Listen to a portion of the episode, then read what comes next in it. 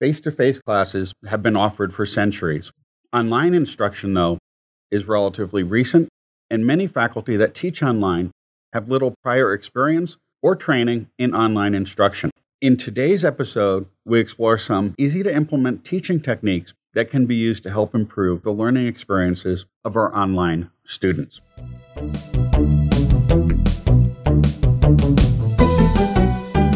Thanks for joining us for Tea for Teaching, an informal discussion of innovative and effective practices in teaching and learning. This podcast series is hosted by John Kane, an economist, and Rebecca Mushtare, a graphic designer. Together, we run the Center for Excellence in Learning and Teaching at the State University of New York at Oswego.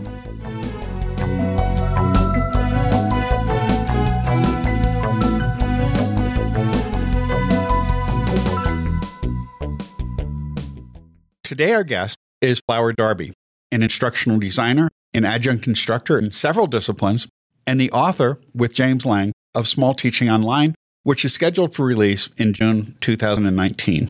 Welcome, Flower. Hi, John. Hi, Rebecca. Thank you for having me. I appreciate that. It's good to be here. We're really glad that you're joining us as well. Today, our teas are I am drinking Builder's tea, good strong cuppa here. Sounds yummy.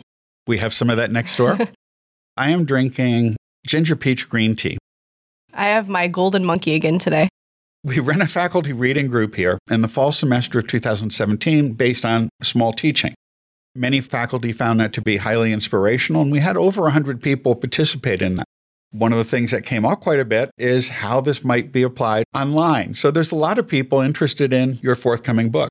Could you tell us a little bit about how this book came about? Sure. So Jim Lang came to my campus, Northern Arizona University, in January 2018 and delivered a talk on small teaching. And as we know, the book has been very impactful for faculty around the country and around the world. And while he was at our campus, when it came time for the question and answers, somebody raised the hand and said, Sure, but how do you do this online?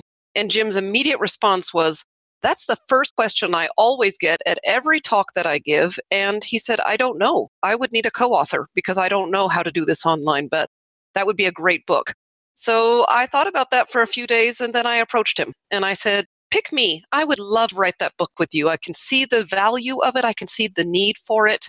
So that's how the conversation began. How does this extend the approach that was used in small teaching?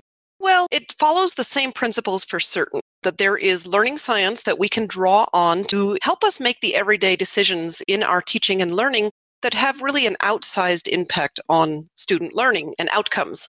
So there are little things that we do on a day to day basis, and we can draw from the research to discover what will have the most impact. Again, understanding that in order for faculty to really be able to implement something new, it's got to be feasible. It must be doable. The daunting overhaul of a major course redesign is so off putting that most faculty won't get around to it, myself included. When I have gone to multiple workshops and conferences and sessions or read about an approach, and I think that is a great idea. And I spend about five minutes thinking about how I might incorporate that into my class. And then I say, too much work, too much time. I don't have that time available. I don't want to implement something that's only half baked. And the idea gets left out.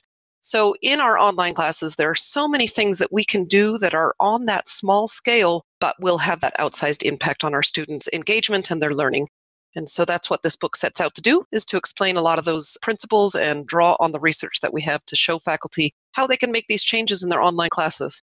We've talked many times on our podcast about the lack of preparation for faculty teaching in general, and that's certainly true for online teaching. You might have taught a face to face class, and then all of a sudden, now you're teaching an online class, and boom, you have to figure it out. Can you help us think through what are some things that faculty can do as they're new or getting used to being an online teacher? Sure. And I think that's really the point here. Centuries, millennia, compared to the way that we teach and we coach and we mentor face to face, or even as we're doing here using video conferencing software, but it's a real time interaction. Well, online teaching is very, very recent, say 20 years or so. And faculty don't have the experience that they bring into the physical classroom. You may have heard of the phrase of the apprenticeship of observation coined by Dan Lortie. And this is the idea that by the time a teacher steps into a classroom to teach, he or she has had years and years of experience in a physical classroom, being a student and observing what happens and how things go, and thinking if somebody chooses to be a teacher, then they've clearly put a lot of thought into how they want to teach. Well, we simply don't have that for online. I do expect this to change in coming years. But the fact is, right now, that most of our faculty have either never taken an online class, or if they have, it may be a very limited experience, not the years and years that they came out of K 12 with. And the same, quite frankly, is true for our students. They're also pretty inexperienced at an online classroom. And the way this pans out is that literally faculty and students both don't know what's supposed to happen in an online class. They don't have the social norms. They don't know what the classroom looks like. If you think about it, when you walk into a physical classroom to start teaching, you know what's in the room and you know what's supposed to happen. You see the desks or the tables, you see a lectern at the front, you see a whiteboard or a projection screen. And students and faculty understand what is supposed to happen. Students go and sit in the desks, they face front, they wait for the faculty to come to the podium. It's rare that a student would walk into a classroom and at the beginning of the hour just step into the lectern. Students know that's not what they do. But my argument is we don't have that kind of social norming convention for online classes yet. I think it's coming. But right now, many of the people who find themselves in our online learning environments go into that space and they don't know what things should look like. They don't know where the light switch is. They don't know where the desks are, where the whiteboard is. So, just that whole lack of experience is rather disconcerting and it's hard to know what to do. Faculty don't have experience, they haven't seen models, students are equally unprepared. So there's a lot of work to be done here just to understand what should happen in an online class, what the furniture is, where it should be to facilitate learning. That's where those gaps happen for faculty. You ask, how can faculty prepare themselves? I could talk for days about that question. It's a growing need, and some institutions are beginning to recognize the importance of doing a much more thorough job of preparing faculty to teach online. But I will argue that those institutions are still pretty few and far between. I would say, based on my research and my experience, the vast majority of faculty who are teaching online have not had specific development in that area. They have not observed peers' classes. In fact, what can happen is a negative effect very commonly, when faculty begin teaching online, they are handed somebody else's content. We've seen that happen. And that's a mercy in a way, because that way faculty who are new to teaching online don't also have to develop the course. But what can easily happen is that the content that might be given to a new faculty member might not actually be exemplary in the design and the delivery of that material. So then what happens is the only experience that faculty get is observing the content and the structure of a less than ideal example. And then that's the model that they have. And they think, oh, I guess this is how it is. So work can be done on developing better exemplars, better development programs. I believe as faculty are coming out of online graduate programs down the line a little way, I believe we'll have better experienced faculty and students. A lot of research going on in this area, but that work is all to be done as you were talking, I thought you provided a nice model. That's a nice way of thinking about it. You don't know where the furniture is. Mm-hmm. Sticks with me. I was thinking about that the experience that a lot of faculty and students have is more in the realm of social media. And so they're looking for cues that are similar to those kinds of environments. The activity that's happening in those environments is really different than the kinds of activities we would expect to happen in an online platform for learning. Right. That's a great point. We interact with other people so much online and on our devices using social media. And what's interesting to me is that we can really engage with people in those online spaces. Somebody tweets something that's a little bit incendiary or provocative, and you get all kinds of people jumping in and commenting and you know sometimes things get heated or a really heartwarming moment is tweeted or shared on Instagram and people are all over that post but the opposite is kind of true in our online classes. Indeed, I feel like we could bring in some of the techniques from social media into online classes. I'm not saying that faculty should all have a component of Twitter or Instagram in their online classes, but what I'm saying is that it's possible to deeply engage people in online interactions. And that's not a feature that I would say generally characterizes online classes. We usually hear the opposite that it's not engaging, it's difficult to drum up those discussion posts. And I feel like if we could draw some of those principles from how we interact with people online in social media using our devices, if we could bring those into the online classes right away, we'll see more engagement. And engagement precedes learning.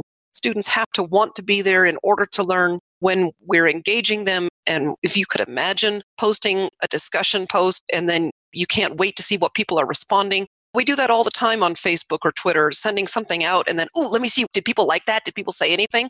And we just naturally are drawn into those spaces to check and see what are people's reactions. Well, if we could design that kind of a discussion board for online classes, where it's so interesting and engaging that people want to rush back and see who's talking to them, who's replying to them, that would go a long way to improving the online learning experience for both faculty and students. That's not an experience, though, that many people teaching online find in their discussion forums. Are there any hints or tips that you can give people to make their discussion forums a bit more engaging so that students don't wait until the last minute to do the standard three posts or whatever is required in that course? Great question, John, and a big one. And again, thinking about small teaching ways of making small changes. I heard of an example recently where faculty asked students to reply to their peers' posts using a GIF that just represented one of those funny moving little images that sort of expressed their reaction. And that's an example of bringing in new ways of engaging. And it's not rocket science, it's also perhaps a little more fun, which is important to bring into an online class, a great way of sort of getting students to think differently. But if that idea doesn't resonate with you, maybe you might want to try offering options in your discussion board questions.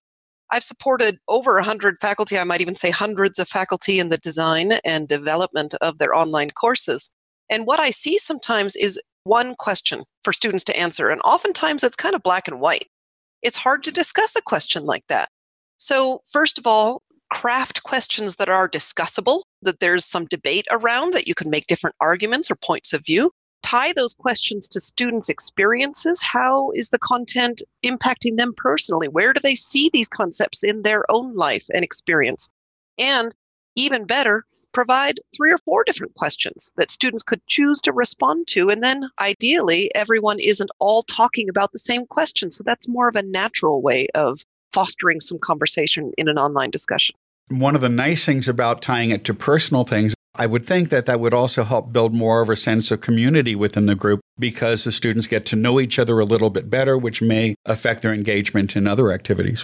Right. Anything that we can do to increase the value and the relevance of what we're asking students to do online is hugely impactful. And it doesn't have to take much. I have a colleague who teaches an online first year seminar course, which in a way is a bit of an oxymoron because first year seminar courses are often designed to really hook in our first year students who are transitioning to university life. But she was tasked with developing and teaching a really highly engaging and supportive freshman first year seminar class. And one of the things that she does is she brings in a discussion board, and one of the prompts is if you could be a superhero, what would your superpowers be?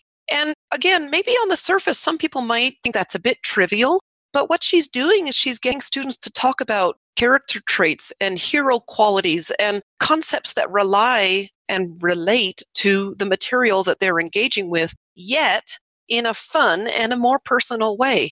And it certainly does a lot to foster those relationships that are so important for online classes to build that community.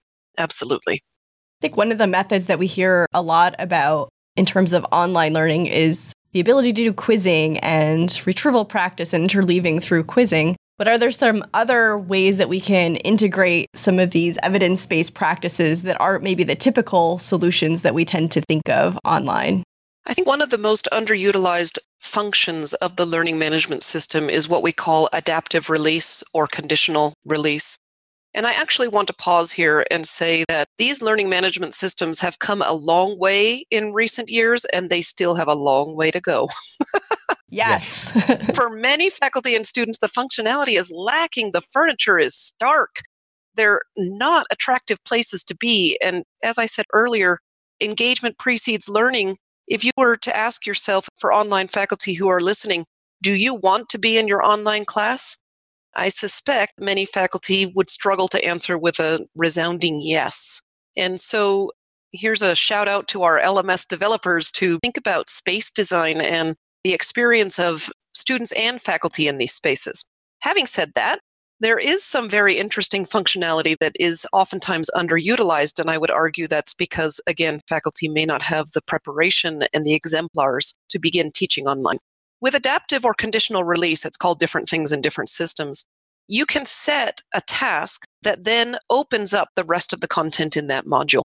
And I love to use this. You can use it equally effectively at the end of an online module or at the very beginning to open the next module. Now, what you can do with this is you can embed retrieval practice exercise, or, you know, drawing from Jim Lang's book, Small Teaching, a predicting exercise works equally well.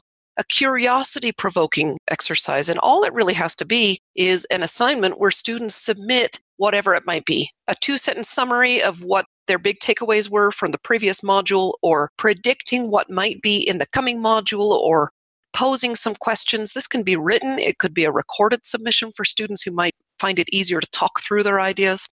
Once students submit that element, then the rest of the module opens. Before they do that, they can't access any of the content. These things don't even have to be graded. You can just set them to be worth zero points, but they are mandatory because the students can't proceed with the content until they submit them. So when you think about that feature there's a lot of creative things that you can do that don't impact faculty grading time. That's a big tenet of the new book is we can't overburden faculty with grading and yet tie into those practices that we know from the research are effective.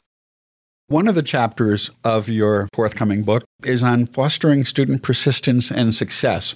Could you give us perhaps a strategy or two that might be useful in encouraging student persistence? Because I know one of the problems in online classes is they often have higher drop, fail, and withdrawal rates than face to face classes. What are some techniques that faculty can do to help improve student persistence in the class and the program? That's right. Great question. As you point out, the attrition rates in online classes are remarkably higher. And we also find that for students who are less prepared for higher education, if they don't succeed in that class, then the odds increase dramatically that they won't actually persist and attain a college degree.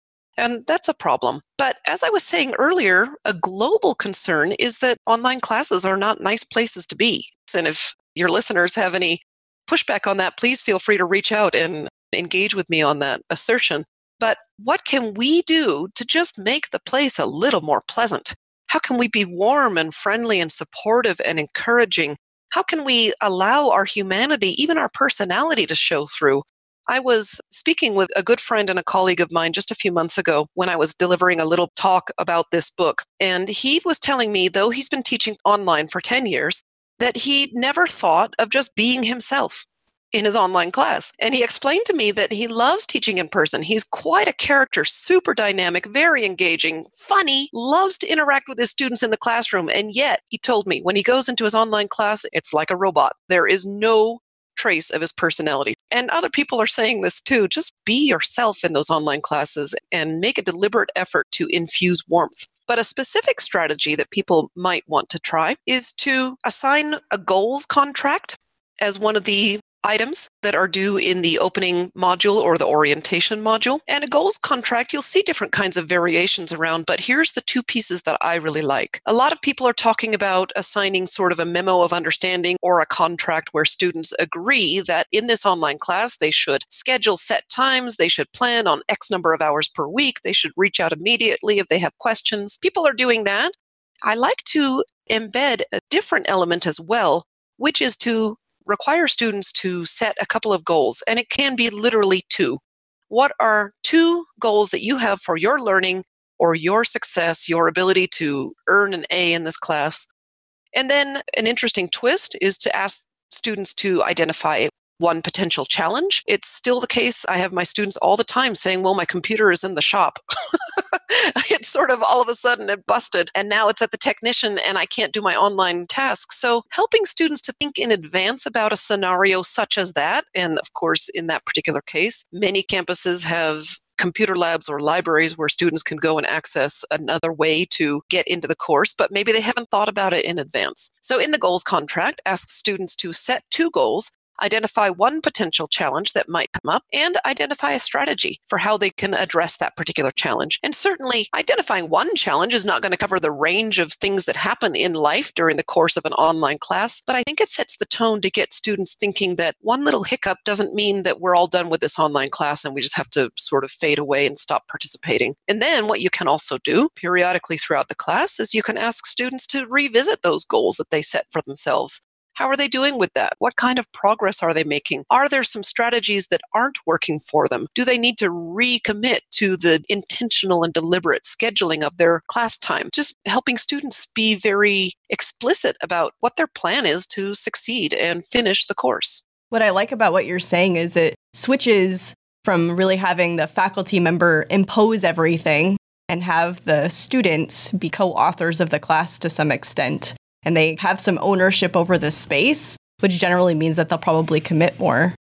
What we know about online learning is that students must have a higher degree of self regulation, self direction. They must be more motivated and be able to manage their time well. And if students don't have those things, it's much less likely that they'll persist and finish an online class. And yet, when you think about it, online classes work directly against a student's ability to do those things. And here's what I mean. When you are teaching in person, when you're a student in an in person class, you know that every Tuesday and Thursday at 9:30 you're supposed to be in the classroom and it's a natural way to help students hold themselves accountable for doing the work. Now I know sometimes students come to classes and they're not fully prepared, but there's still that built-in mechanism where they're going to be in the same room with their faculty member with other students. There's a social element of accountability that's like, well, I know I'm supposed to show up and I should have my stuff done or there's a test next week and I need to be ready. Well, those real-time interactions and those interactions with physical people don't tend to happen in the typical asynchronous online course. Very often, I would say 99% of the time probably, an online student is sitting at home by himself or at the coffee shop by herself. If she has a quick question about something, she can't do what she does in the classroom and say, Hey, did you understand what we were supposed to do on that particular assignment? Or, Hey, faculty member, can you just re explain that? I'm not quite there yet. There's no way to get that immediate response, that immediate quick guidance that might take two minutes in a physical classroom. So students don't have the accountability, they don't have the physical presence of the instructor or the student. And so we have to go above and beyond in our efforts to build in structures that help students develop kinds of self regulated skills, the kinds of self directed learning skills. Many of our students are not coming in with those skills already, but we know students who do have those skills will be much more successful. So let's build that into our curriculum. Let's help them develop some of those. Let's talk to them about the importance of monitoring their own learning and let's structure exercises that will help them to do this. I'm pulling a lot of this material from Linda Nilson's book. It's called Creating Self Regulated Learners. Although that book is not necessarily focused for an online environment, I think it can be hugely helpful to our online students to be very transparent with them about the importance of developing these habits, these behaviors for success. And as I said, structuring exercises and graded assignments that help them to do that, to hold them accountable. Following up with what you just said, there's a chapter in your forthcoming book called Creating Autonomy. Can you talk a little bit about small ways that we can give students' autonomy in the classroom and an online space. Sure. And again, let's be sure to keep that focus on small, doable, feasible changes, things that you could do in maybe a 15 minute work session and have it rolled out for your online class. One thing that we could do is to develop a self enroll group structure. Many online faculty like to bring in collaborative learning tasks to, again, foster that community and the peer to peer instruction and learning that is so important, as we know. But I think oftentimes we sort of assume that what we should do is purposefully group students. And there's certainly value to be found in designing purposeful groups. But what can also be very interesting is to allow students to enroll themselves in groups that might cover a range of different topics. For example, sometimes I teach educational technology online classes. And if I were teaching that class today, I might offer five different groups that students can sign up for on a first come, first serve basis. And one might be virtual reality, and one might be mobile learning, and one might be writing in digital spaces. So students could naturally choose a topic that they're more interested in pursuing. And when students have that level of autonomy to make that choice of what they're going to focus on, that's one way of embedding just an opportunity for students to exercise that autonomy. Another, even easier way I've already mentioned here is to offer students a choice between whether they want to submit a written task or whether they prefer to record on video or audio. Students carry these amazing devices in their pockets all the time with high tech recording equipment embedded right in them. And students love the freedom of just being able to talk through their ideas, their responses. You can get a much more authentic response from students. Teach them how to use the recording software or how to upload the video or the audio clip into the LMS. And now you've got an easy choice that you can give students. If you prefer to write this, go ahead. If you prefer to record it, do it that way. One thing that struck me is I used VoiceThread last year in an online class, and I expected they'd actually use the video option with it very often. I gave them the choice of whether they use just voice or use a video recording, and yet none of them ever presented on video, which surprised me given how common that is in social media. Why might that be? Well, sure. I also require video discussions in some of my classes. And what I have learned is that people are nervous, especially in an academic setting, about how they come across on camera. I feel like audio is a little bit less threatening, but sometimes people don't like the way they look. And, you know, faculty too. a lot of faculty are uncomfortable with recording on a video, and yet it's the way of the future. So, right now, currently, I'm teaching my graduate level class on technological fluency and leadership. I require those video discussions, and I say to them, Are you nervous about doing this? Well, I want you to do it anyway because video interviews, right? Over Skype or Zoom, as we're doing here today, or video resumes. These are a thing that are happening and helping people to get more comfortable with showing their face on camera. I also talk to them a lot about the importance of seeing their peers' faces and how much we can learn just from that. In the program that I teach now, students tend to take classes with the same people, but in my class, they always say, I've never put a face to a name. How nice it is to see you. And it makes a huge impact in terms of that community element. But I talk to my students very explicitly. Now, it's also really important to think about situations where a student may not want to represent their face. And there can be very good reasons. I had a tragic situation just last year where a student did not post the video. She posted a static picture of herself. I came to find out at the end of the semester. When she did that, I was like, oh, well, dock a few points, whatever. That was weird. Why'd she do that? I later found out that she had been in a domestic abuse situation and she was ashamed of the way that her face looked because it was still very visible, the damage. And it just struck me to the core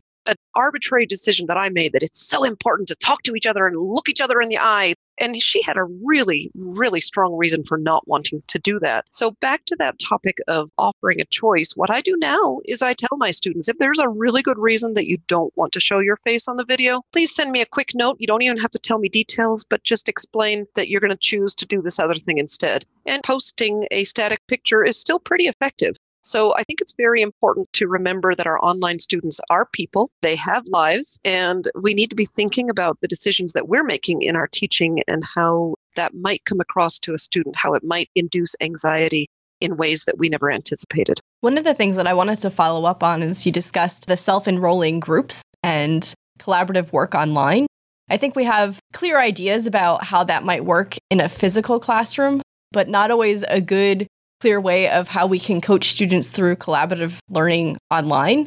So even small, quick things that came up in small teaching, like think, pair, share, you can envision how to do that in a classroom, but maybe have no idea how to do that in an online classroom. It's a great question, Rebecca. And I know that there's actually a lot of pushback from online students and sometimes online faculty about the value of collaborative learning activities. It just so happens that my husband is in an online master's program right now. And so I'm living with the student experience. And it's frustrating to our online students, many of whom are not traditional 18 to 24 year olds. They might be returning adults. And one of the reasons, in fact, a primary reason that our online students choose that modality is because they have busy lives. A big percentage of our students have jobs, families, obligations, and they need to do their work when they have time. That might be 8 p.m., that might be 11 p.m. after all the kids are in bed. It might be 6 a.m. I like to do my online class at 6 a.m. When you require students to work in groups in an online setting, you're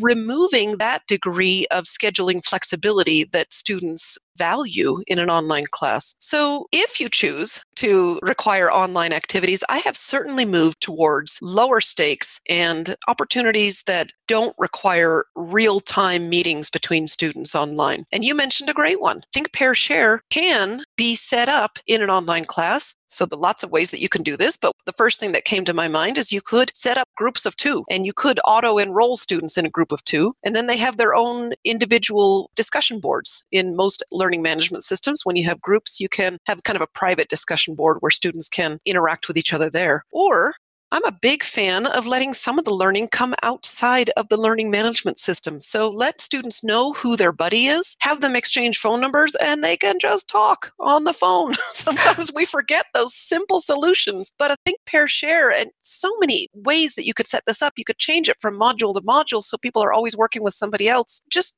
share an idea, discuss something, take it offline, come back and just write or record a quick summary of how that interaction went. When it's not such a high stakes assignment, students can better engage in those opportunities. It's so much easier to find 15 minutes to talk with one person than it is to find an hour with four working adults who all have family obligations. So I love the idea of lowering the stakes and embedding lots of little opportunities for students to work in pairs or in groups of three where it's easier to coordinate. There's less pressure about the online group member who never does the work. Sorry, but that's a thing. And just help students see other ways of interacting. Now, with my instructional designer hat on, I want to remind us of the importance of making sure that online collaborative work aligns with the outcomes of the course. Very important to think about why you're asking students to work together. Does this actually relate to what you want them to learn and get out of the course? Very important to pause, ask yourself some of those questions before you randomly assign group work because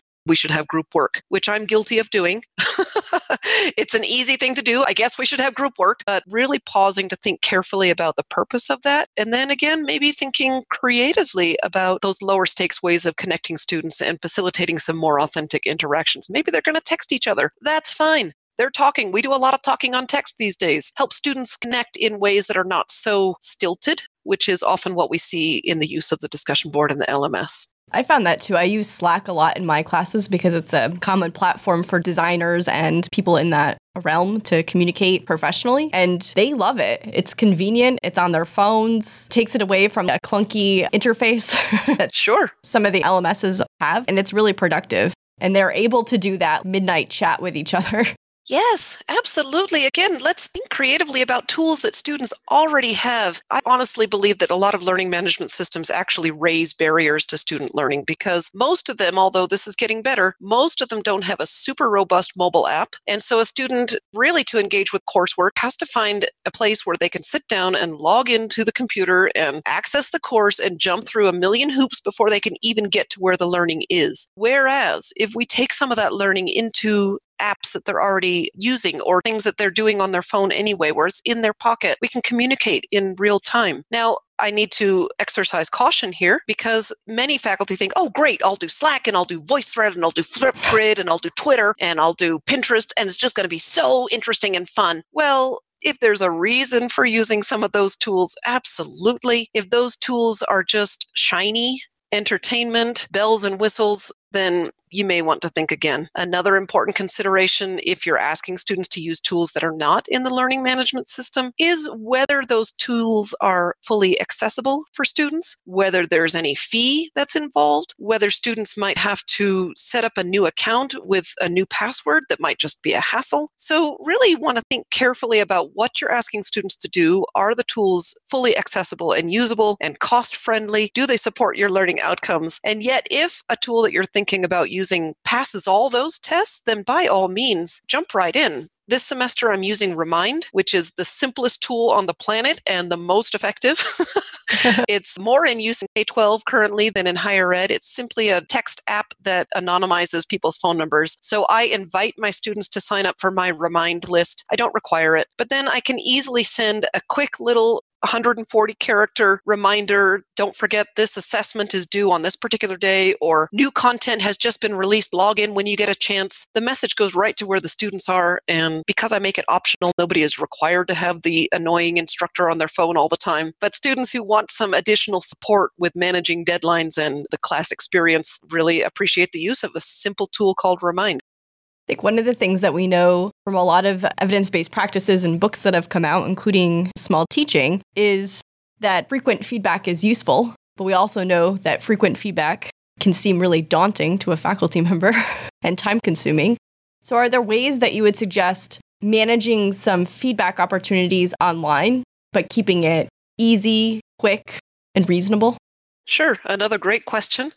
Another underutilized approach, at least in my experience supporting the faculty that I work with, is the ability to embed feedback into auto graded multiple choice or true false types of quizzes within the learning management system. So, in most of these systems, you can design feedback that will show up for students as soon as they submit the quiz. You can set those quizzes to show students which questions they got right or wrong. And in the wrong answers, you can embed feedback that says, please review pages 32 to 35 of this chapter. That is where you'll find this information. Similarly, you could encourage or embed challenging feedback. And by that, I mean, great, you totally know this material. If you're interested in learning more, you may want to check out this website or this resource to offer students a range of experiences and engage students at their different levels of experience with the content.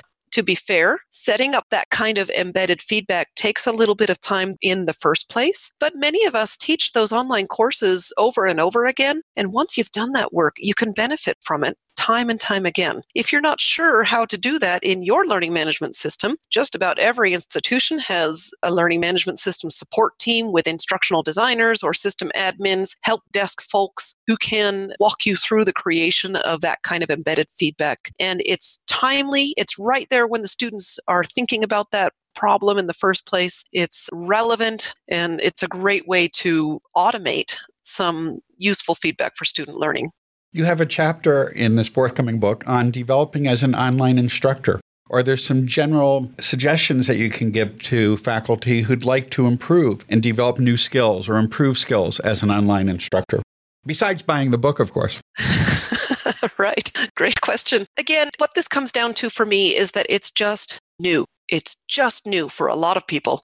And to be honest, I suspect that many online faculty didn't really set out to be great online faculty. And many faculty are not finding the experience quite as rewarding as they might find classroom experience. In fact, I have some data to back me up on that. The 2017 survey of faculty and information technology from the EDUCAUSE Center of Analysis and Research found that of over 13,000 faculty respondents, 91% said that they don't prefer to teach online. 9% said, Great, I love to teach online. That's 91% of us who would rather teach anywhere else. so, so, how can we cultivate that joy, that buzz that we get in the classroom? We love teaching. If we didn't, we wouldn't be doing it because we don't get paid enough. How can we cultivate that for ourselves? Now, a barrier or a common challenge is time.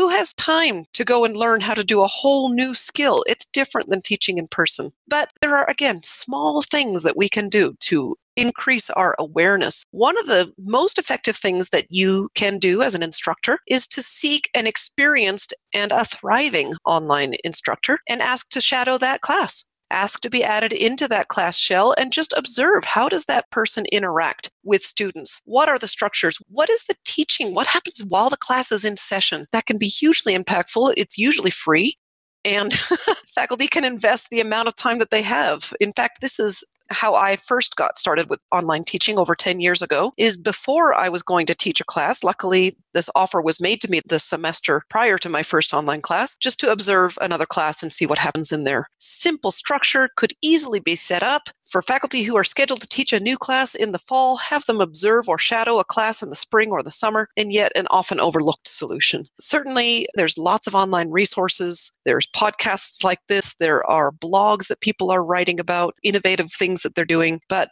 sometimes just finding a thriving online faculty to interact with, shadow, observe, be mentored by can be the most effective way to learn how to do this better. I even sometimes encourage faculty to join a MOOC because often you can find some interesting practices there that scale without necessarily requiring much effort on the part of the instructor. That's right. That's one of my other recommendations. And I hope I haven't given all of the book away here.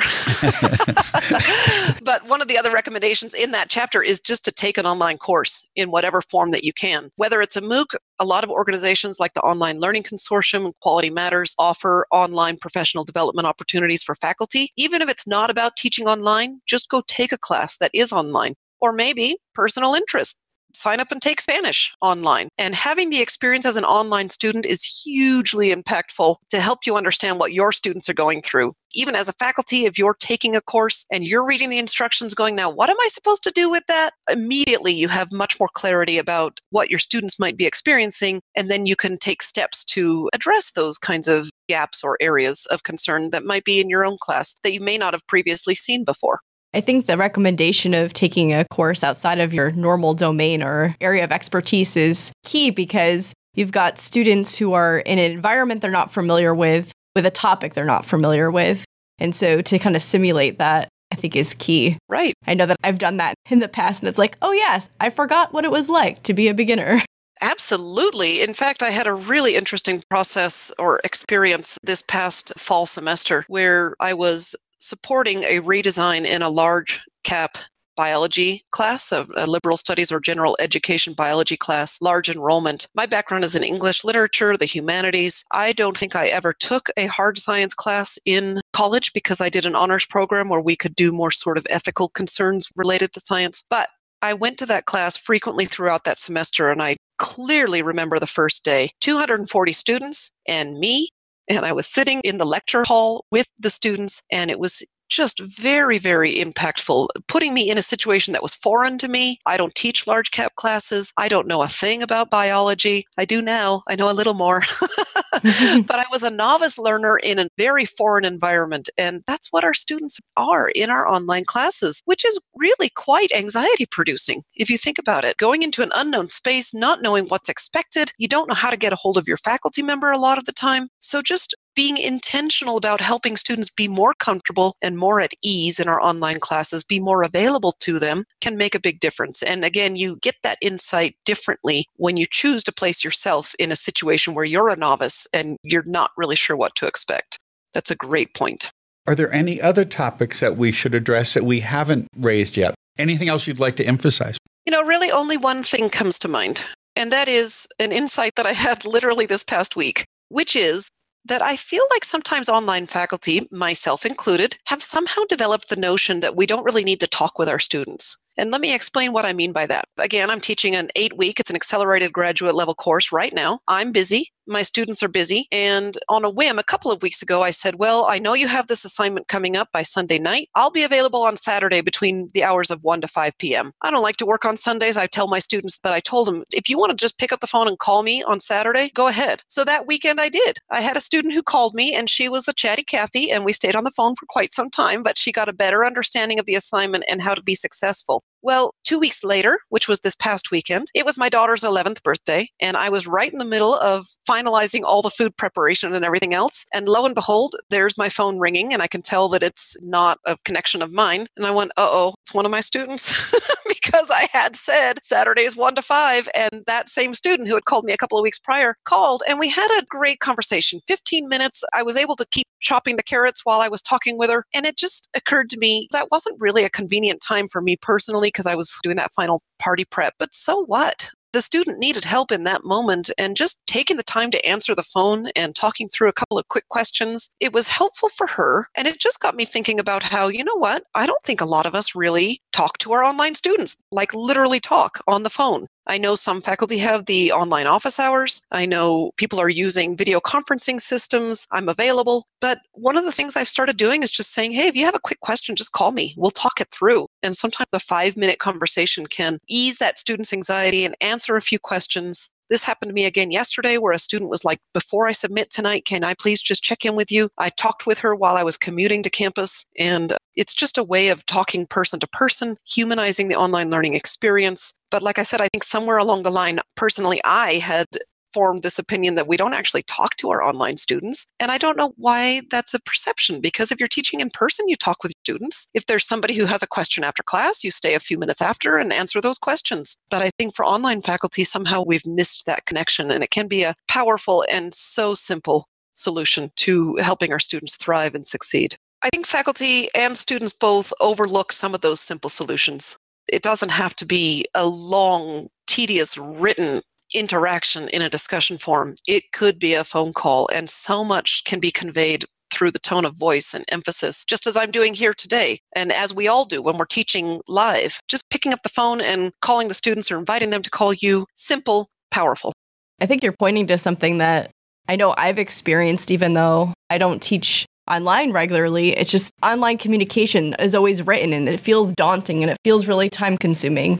And it feels like, oh, I got to sit down and dedicate time to do this. So it's nice to be reminded that there's other ways to respond just in my own work, somewhere along the line, I forgot about the phone in my day to day job. My full time job is as an instructional designer. And it seems like we never just pick up the phone anymore. It's always email. And as you said, it just takes longer, especially if you have a little bit of confusion and you're going back and forth on email. I literally, in the past few months, I've just remembered how to pick up the phone and call somebody. you have a five minute conversation, you get your questions answered, and just reminding ourselves of the importance of real time interactions sometimes and moving away from the requirement that everything needs to be written all the time. I'm a big fan of video announcements. I do that all the time in my online classes. And again, the reason I do it is because tone of voice, inflection, emphasis, and funny faces sometimes, or just emphasis where I might just kind of widen my eyes a little bit to explain that, you know, this is really important. Pay attention and focus. Just finding these other forms of communication apart from writing can make a big difference in the online learning experience as well. We always end with the question What are you doing next? Well, I'm not quite done with this project. so I'm wrapping up this book development. But what's really making me passionate now is to really focus on being a crusader for online education. It's undervalued. It's under supported. I know that faculty don't see the joy of teaching online, and I know that students approach it the same way like, well, I have to get this degree, and I guess this is a convenient way to do it. I just want to advocate for how online learning and teaching can be impactful, can be rewarding and joy giving. And you don't see that reflected even in the coverage of teaching in higher education. Most of the time, the focus is on what we're doing in the classroom, and that's so important, but there's a big gap. What are we doing in our online classrooms? I just just want to move into that space and encourage people to think about how they teach in person and how to do those things in their online classes in ways that are not so daunting that they never get around to it. It's been really great. I'm looking forward to picking up your book and maybe thinking about teaching online. That's right. And if you don't mind, Rebecca, I'll just pick up on that, which is that, again, I think a lot of faculty don't say, hey, wow, what a cool opportunity. I totally want to teach online. For many faculty, it's a daunting prospect. I don't know how to do this. But it can be a really great way to reinvigorate your teaching, to find new ways of finding and addressing those challenges. Keep in mind, institutions have these support professionals, instructional designers, and such, who can help if you're thinking about moving into online teaching. Talk with some of those faculty support folks, talk with your colleagues, and jump right in. It's more fun than a lot of people think. Well, thank you so much for joining us today. Thank you. Thank you. What an absolute privilege and an honor to be here. Thank you.